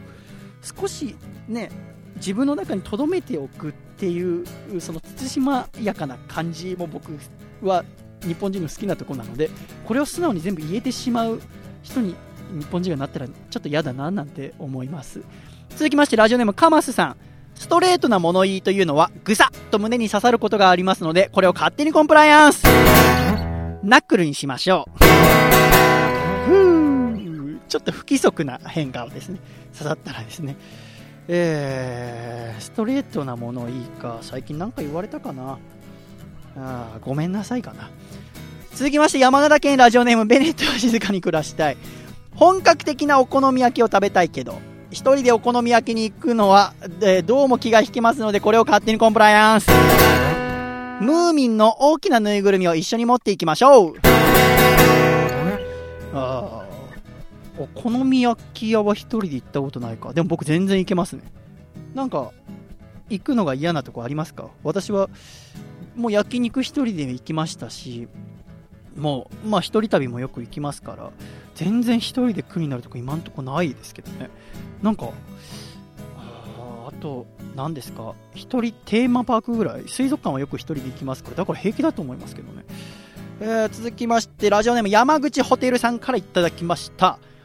元日からコンビニやスーパーが開いていると、あまりお正月っていう感じがしないので、これを勝手にコンプライアンス。出入り口に鏡餅を置いてオープンできないようにしておきましょう正月っぽい。あのー、まあ、東戸塚のオーロラモールってところで働いていて、で、まあもちろん、えー、正月三が日もオープンしてるんですけど、12月のね、半ばぐらいに、OK ストアっていうスーパーが東戸塚にオープンして、もうまさか東戸塚にこれ以上スーパーがオープンするなんてみんな思ってなかったから、うちのこのデパートの人たちもみんなびっくりしちゃってさ、そのオーケストラってやたら安いって聞いてたから、で、オープンして、またびっくりしたのが三が日休みなんだよね。最近なかなか日本のスーパーとかで三が日休みです。まあ、その個人商店とかならまだしも、なんかこうね、チェーン店的なところで休みにするんだっていうのはなんかびっくりしたところではありました。まあ、休みにしていいと思いますね、私はなんとなくね。えー、続きまして北海道ラジオネームバスケットカウント。成分にあんこが入っているのにカントリーマームってガチガチに洋風な名前はおかしいので勝手にコンプライアンス。和菓子屋のババアが趣味で手作りしてみた風クッキーにしましょう。あのー、さ、まあ、私はこうラジオ自分で作って、まあ、8ヶ月経って9ヶ月目ですかでいろんな反応だったりあとはこうラジオ局のあラジオ関係の仕事してる人とこう、ね、反省会みたいなのはよくするんだけどでこうノートを取っていくわけね。で私は普段の言葉遣いがあのすごく丁寧すぎて面白くないっていうのが3月の時点で1個あってだからちょっと荒い言葉を使っていこうっていうのいつもこの1年のテーマでもあるんだけど。だからどこまで行ったら行き過ぎなのか。どこまで行ったら人がこうねあの不快に感じるのかっていうところであのババアっていう言葉僕すごい好きそれはもともと好きだったからよく伊集院さんとかもおっしゃってるのを聞いてババアっていい響きだなで、まあ、ジジイも好きだからジジイも使うんだけどジジイはね人に不快感を与えないんだけどババアっていう言葉はあのかなりの確率でみんな、うんと思う人が多いみたい。特に女性。だから、あの、一つ勉強になりました。だから、ババアっていう言葉は、あの、普通のトークとかではもう使わない言葉にしようっていうのは私のね、この9ヶ月やってきて学んだ ことの一つですね。ちょっと残念ですね。なんでババアってダメなんだろうね。すごくなんか可愛らしい言葉に僕は思ってるんだけど、僕はなんかおばさんっていう言葉の方が生々しいというかリアルであんま良くないのかなと思ってたんだけど、全然ババって言われるぐらいならおばさんの方がいいみたいですね。へえと思いましたが。続きまして、ラジオネームカマスさんからいただきました。蝶のように舞い、蜂のように刺すということわざは、なんとなくわかりづらいので、これを勝手にコンプライアンス。羽生のように舞い、ハブのように刺すとしましょう。わかりやすいね。わかりやすいけども。わかりやすいかな。あのー、その紅白で、あのー、何の曲だっけな、あのー、花は咲くっていう曲のところで、羽生くんのその、えー、エキシビジョンの映像が流れて、あのまあ、その滑ってるところがね、ただ私、その、あの、フィギュアスケートの楽しみ方があんまり分かんなくて、っていうのも、普通に、まあ、フィギュア、そのテレビでやるじゃないですか。だから、結構見るようにしてるんですけど、見てて、あんまり楽しくない。あの、僕、ハラハラするのがあんまり好きじゃなくて、いや、転ぶじゃないですか。ジャンプをして転んでしまうっていう、あの瞬間がすごく苦手で、はーって目をあの伏せてしまう。だから僕、あの、ドッキリの番組とかもダメで、なんかその、特になんかこう誰かが穴に落ちるとかはいいんですけどなんか仕掛け人がこう怒って、えー、すごくそのドッキリかけられる側がひたすら叱られるみたいなでどうしてだろうどうしてだろうみたいなのが続くあのタイプの番組とか見られないんですよね、えー、勝手にコンプライアンス。このコーナーは懸命に買ってと書いてラジオアットマーク細身のシャイボーイ .com でお待ちしております。今週もたくさんのメールありがとうございました。では一旦ジングルです。山梨県ラジオネームフローラ君からいただいた細身の細胞がお父さんと仲直りする方法。お父さんメイジェイさんが歌った後に本人が登場して「レッド・イット・ゴー」を歌ったけどこれはモノマネ紅白歌合戦じゃなくて本物の紅白歌合戦だよ。細身のシャイボーイのアコースティッシャイということで第39回細身のシャイボーイアコースティックラジオも、えー、間もなくエンディングを迎えるというところでございますが、えー、新年を迎えるにあたって皆さん、なんかこう、今年の目標や抱負などはこう設定したりしたのでしょうか？私は、あもうとにかく面白いラジオを作るというところ、もうひたすらそれだけを考えて日々一日一日生きていければなと思います。面白いラジオを作るために何が必要かっていうのは、えー、ね、わかんなくて本とか出てないから。でも、それを達成するため、えー、にですね、考えたり、こう頑張って曲を作ったり喋ったりっていう時間は非常に楽しくてですね、えー、そういう活動をですね、4月以降も続けられるように、えー、いろいろ頑張っていきたいなっていうところが私の今のところの抱負だったり、目標だったりというところでございます。うーん、えー、今回、その、まあ、いつも金曜日収録しているとこ、昨日体調悪くして、今、翌日土曜日に撮っているわけでございますが、多分、その、昨日熱出したのも、その、まあ、今回、まあ、一人でやるっていうのもありますし、なんか、やっぱり、まあ、ワンマンライブ以降、ちょっと、えー、落ち込んでるなんてことは全然ないんだけど、なんかこう気分がなかなか盛り上がらない。えー、今の楽しみはもうとにかく2週間後に控えたアコラジ冬祭りをいいイベントにするっていうところだけがモチベーションというところで、えー、多分それで今週絶対面白いことなかなか喋れないよと思って嫌だな嫌だなと思ったら熱が出るっていうですね、えー、多分小学生みたいな えー、感じだったんだと思うんですけども、ねえ、なんかね、とにかくまあ面白いラジオを作るために頑張っていきますよということと、まあ、そうですね、本当、まあ、アコラジ冬祭りを成功させなきゃいけないですから、2週間後、もうぜひ、えー、何かこうね、年が明けて予定がクリアになったよって方は、ぜひぜひ、えー、アコラジ冬祭り来ていただきまして、一緒に、えー、笑ったり、泣いたり、え、歌ったりしていただければ嬉しいなと思います。えー、あとは、まあその面白いラジオを作るっていうところの内訳に入ってくるかもしれないですけどこう防音室を買って、えー、自分だけのこのスタジオみたいのができたっていうところで、えー、音楽をですねもっと必死に狂ったようにやらなきゃいけないなって思います。やっぱりそのまあ聴衆班の話もしましたけどもやっぱ何かに狂っている人の熱量っていうのは、えー、時に計画を立ててコツコツやっている、えー、冷静な人のも全てを超えることがありますので今の僕にはその、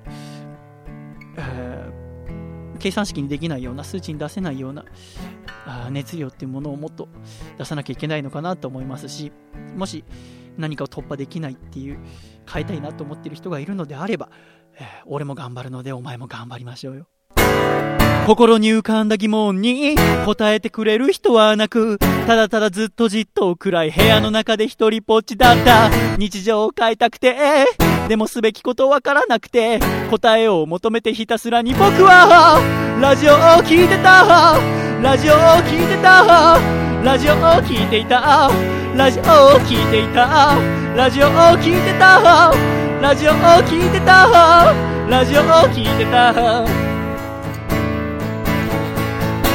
流れるロックミュージックに心奪われた10代の夜に戻ることはもうできないことに気づいてはいるんだけどいくつになったってさ変わらないもの一つあるんだ。ヘッドホンつけてスイッチを入れればパーソナリティが話す言葉耳を澄まして真夜中笑いと音楽で過ごせばかたくなに拒んでいた朝も。案外可愛く見えたりするんだ。だからラジオを聴いてた。ラジオを聴いてた。ラジオを聴いてた。あうえ。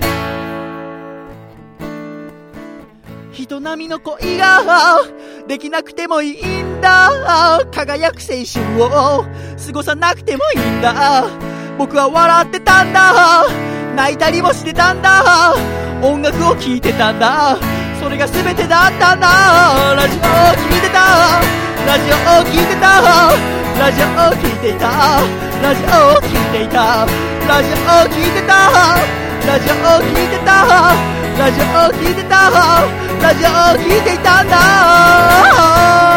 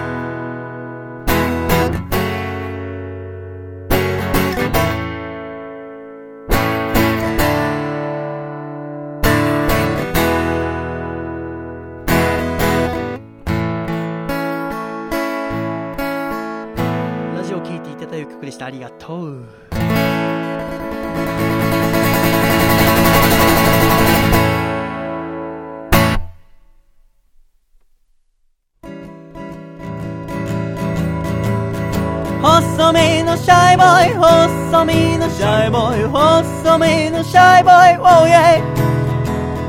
細身のシャイボーイ細身のシャイボーイルールールー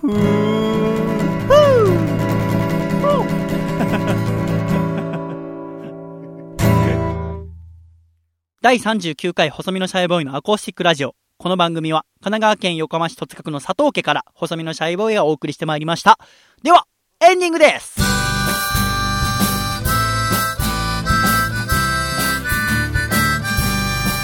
暖かい。シャイということで、今週も終わりでございますが、いやー、ボソボソ喋った今週。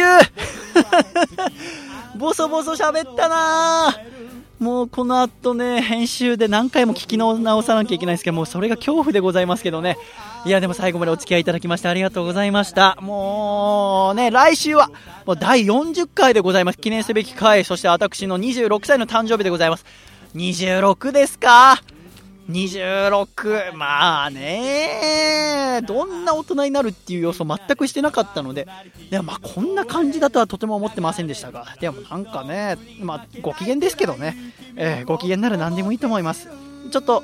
えー、初めて今年人前に出るのは何かなって思ってたんですけど、明日、だからこれ配信されてる1月4日にですね、秋葉原ディアステージ、笹川リスコさんが店長やってるお店ですね。そこで、なんか、レイ・ミゼラブルのミュージカルをやるんですね。で、そこで私が出ます。それが、えー、私の初人前に出るところでございますが、まあ、まあ、リスコさんはそのアコラジ冬祭りも出てくださるということで、